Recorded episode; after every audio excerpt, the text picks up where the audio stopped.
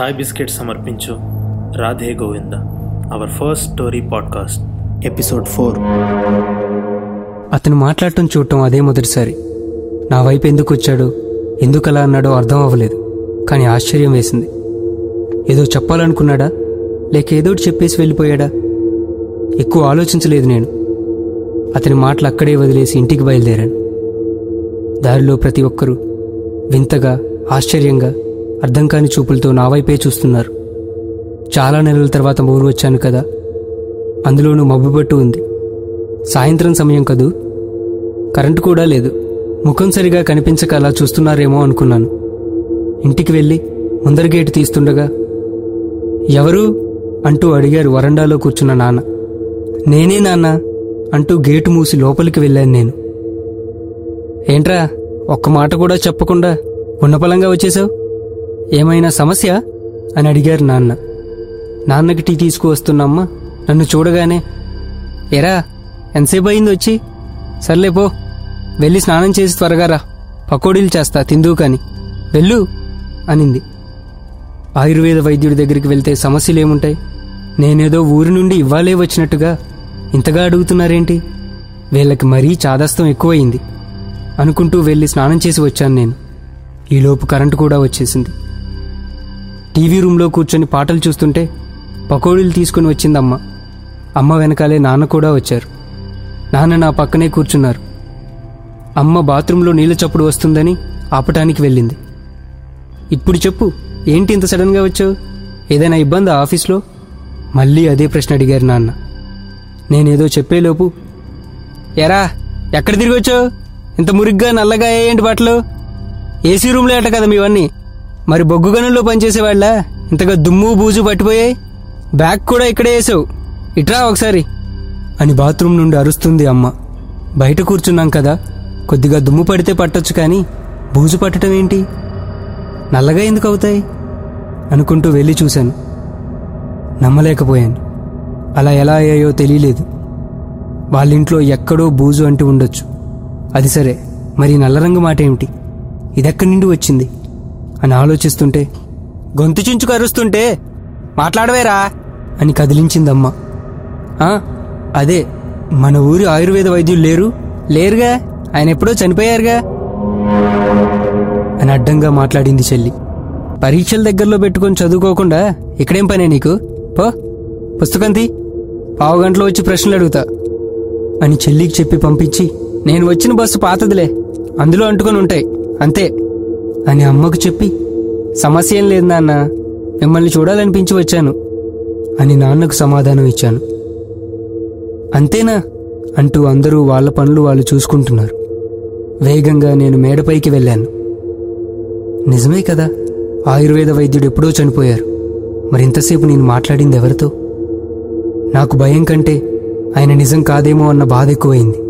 ఎందుకంటే ఆయన నిజం కాకపోతే నాకు రేపు ఆ హరిశ్చంద్ర వేదిక్ గురించి రాధా గోవింద్ గురించి ఎవరు చెప్తారు? అనే బాధ. వేగంగా కిందకు దిగి నాన్న దగ్గరికి వెళ్ళాను. ఆయనకు తెలియదని చెప్పారు. నాకు అంతగా తెలీదురా. మా నాన్న వాళ్ళ కాలంలో ఉండేవాడు. చెయ్యి చూసే మనకేం ఇబ్బంది ఉందో చెప్పేవాడు. ఒక్క రూపాయి కూడా తీసుకునేవాడు కాదు. చాలా మంచి వ్యక్తి.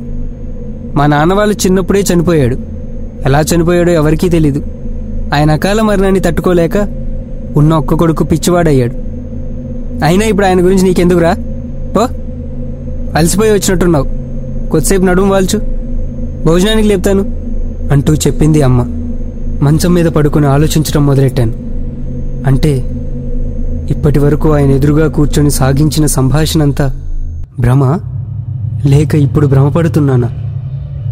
అక్కడ జరిగిందంతా అబద్ధమా? అంటే ఆ ఇంటి ముందు నాతో మాట్లాడిన పిచ్చివాడు ఆయన కొడుక? వెంటనే లేచి అమ్మని అడిగాను. కొడుకు గురించి చెప్పమని. ముందు చెప్పను అన్నది. కానీ బతిమాలేపటికి చెప్పటం మొదలెట్టింది. ఆయనకొక్కడే కొడుకురా. చిన్నప్పటి నుండి దేవుడు లేడు. రాళ్ళని పూజించకండి అంటూ ఊర్లు తిరిగి ప్రచారాలు చేసేవాడు. కొద్ది కాలానికి అందరూ అతను పిచ్చివాడి కింద ముద్రేసి పట్టించుకోవడం మానేశారు.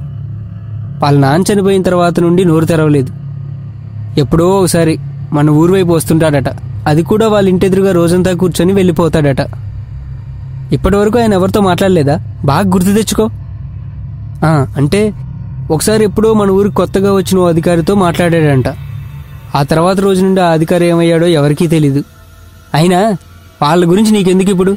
పో పడుకోపో నేను వంట చేసుకోవాలి. అంటూ చెప్పింది అమ్మ. పడుకొని ఆలోచిస్తున్నాను. నేను అసలు మా ఊరు ఎలా వచ్చాను? ఎంతకీ గుర్తు రావటం లేదు నాకు. అది గురువారం. పైగా హాలిడే కూడా కాదు. మరి ఉన్న పలంగా ఎందుకు వచ్చాను? పొద్దునింటికి వచ్చినట్టు నాకు అనిపించింది. కానీ ఇంట్లో వాళ్ళు నన్ను ఇప్పుడే వచ్చినట్టుగా చూస్తున్నారు. ఏం జరుగుతుంది గురుగారు? అని గోడ మీద ఉన్న బాబా ఫోటోని అడుగుతున్నాను. బాబా ఫోటోలో నా మంచం పైన ఉన్న బ్యాగ్ కనిపిస్తుంది. వెంటనే వెళ్ళి బ్యాగ్ మొత్తం చూశాను. ల్యాప్టాప్ కొన్ని పుస్తకాలు రెండు చొక్కాలు ఓ ప్యాంటు తప్ప ఇంకేం లేవు అన్నీ లోపల పెడుతున్నాను. అప్పుడు కనిపించింది. నాకే తెలియని ఓ పుస్తకం.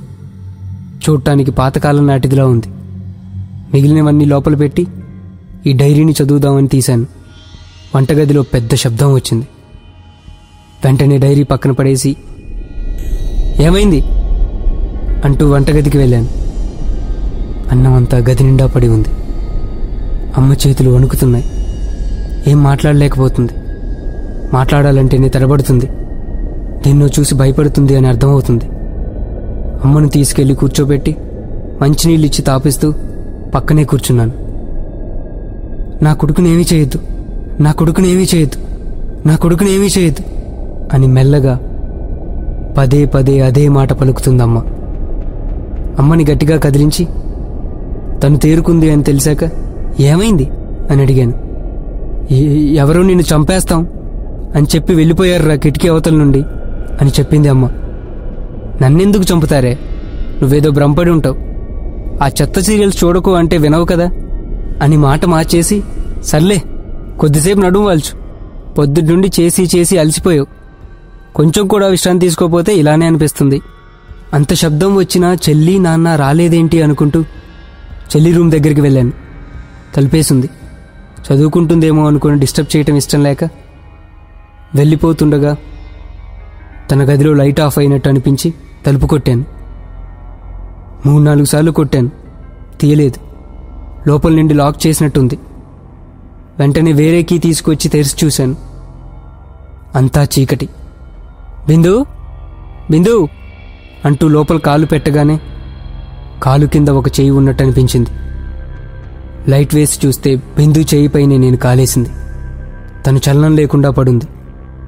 నాకు బీభత్సంగా భయమేసింది. తనని లేపి మంచంపై పడుకోబెట్టి నీళ్ళు చల్లాను. ఒక్కసారిగా ఉలిక్కిపడి లేచి మా అన్నని చంపొద్దు మా అన్నని చంపొద్దు అని అరుస్తుంది. తను కూడా దేన్నో చూసి భయపడుతుంది. గట్టిగా కదిలించి ఏమైందే? అని అడిగాను. ఎవరో నిన్ను చంపేస్తామని చెప్పి వెళ్ళిపోయారురా కిటికీ అవతల వైపు నుండి. అని చెప్పింది తను. నీ మొహం సరిగ్గా తినక పొద్దుటి నుండి సాయంత్రం దాకా చదివితే ఇలానే స్పృహ కోల్పోతావు. అయినా మనకు స్టేట్ ర్యాంకులు ఏం అవసరం లేదు కానీ పాస్ అవు చాలు. అంతకు మించి చదవకు. కొద్దిసేపు పడుకో. పాలు తీసుకొని వస్తా. అని మాట మార్చి తనని పడుకోమని చెప్పి వచ్చేశాను. నాన్న గురించి ఆలోచిస్తూ చెల్లి గది డోర్ మూసి వెనక్కి తిరగగానే ఎవరో ఉన్నట్టు అనిపించింది. దడుచుకొని వెనక డోర్ మీద పడ్డాను. ఆ తర్వాత ఇల్లంతా వెతికాను. నాన్న కనపడలేదు. వరండాలో నిలబడి ఎక్కడికి వెళ్ళారీనా అనుకుంటుంటే నీటి బుడగల శబ్దం గట్టిగా వస్తుంది. మా నాన్న మునిగిపోయారేమో అని కంగారుగా వెళ్ళి చూశాను. ఆ సింక్ పక్కనే పడి ఉన్నారు ఆయన. నా కొడుకుని ఏమి చేయొద్దు. నా కొడుకుని ఏమి చేయొద్దు. అని మెల్లగా పదే పదే అదే మాట పలుకుతున్నారు ఆయన కూడా. పక్కనే ఒక లెటర్ పడి ఉంది. దాంట్లో వెంటనే వెళ్ళి డైరీలో మొదటి పేజీ చూడు అని రాసుంది. నాన్నను లేపి పక్కనే ఉన్న కుర్చీలో కూర్చోబెట్టి పరుగును వెళ్ళి డైరీలో మొదటి పేజీ చూశాను. ఇంతటితో మర్చిపో ఎక్కువ తెలుసుకుంటే నీకే ప్రమాదం అని రాసుంది డైరీలో. మరో పేపర్ తిప్పుతుంటే ఎవరో నా మెడని ఒక్కసారిగా పిసికినట్టు అనిపించింది. ఊపిరాటం లేదు. ఒక్కసారిగా బకెట్ నీళ్ళు పడ్డాయి మొహం మీద. ఉలిక్కిపడి లేచాను. నన్నేం చేయొద్దు? నన్నేం చేయొద్దు. నన్నేం చేయొద్దు అని నాకే తెలియకుండా పలుకుతున్నాను నేను. ఏమైందిరా నీకు? ఒళ్ళంతా చెమటతో తడిసిపోయిందేంటి? ఫ్యాన్ వేసుకు చావచ్చుగా నిన్నేం చేస్తాను రా బాబు నేను? రా ఈరోజే అందరం కలిసి తిందాం. అని చెప్పి వెళ్ళిపోయింది చెల్లి.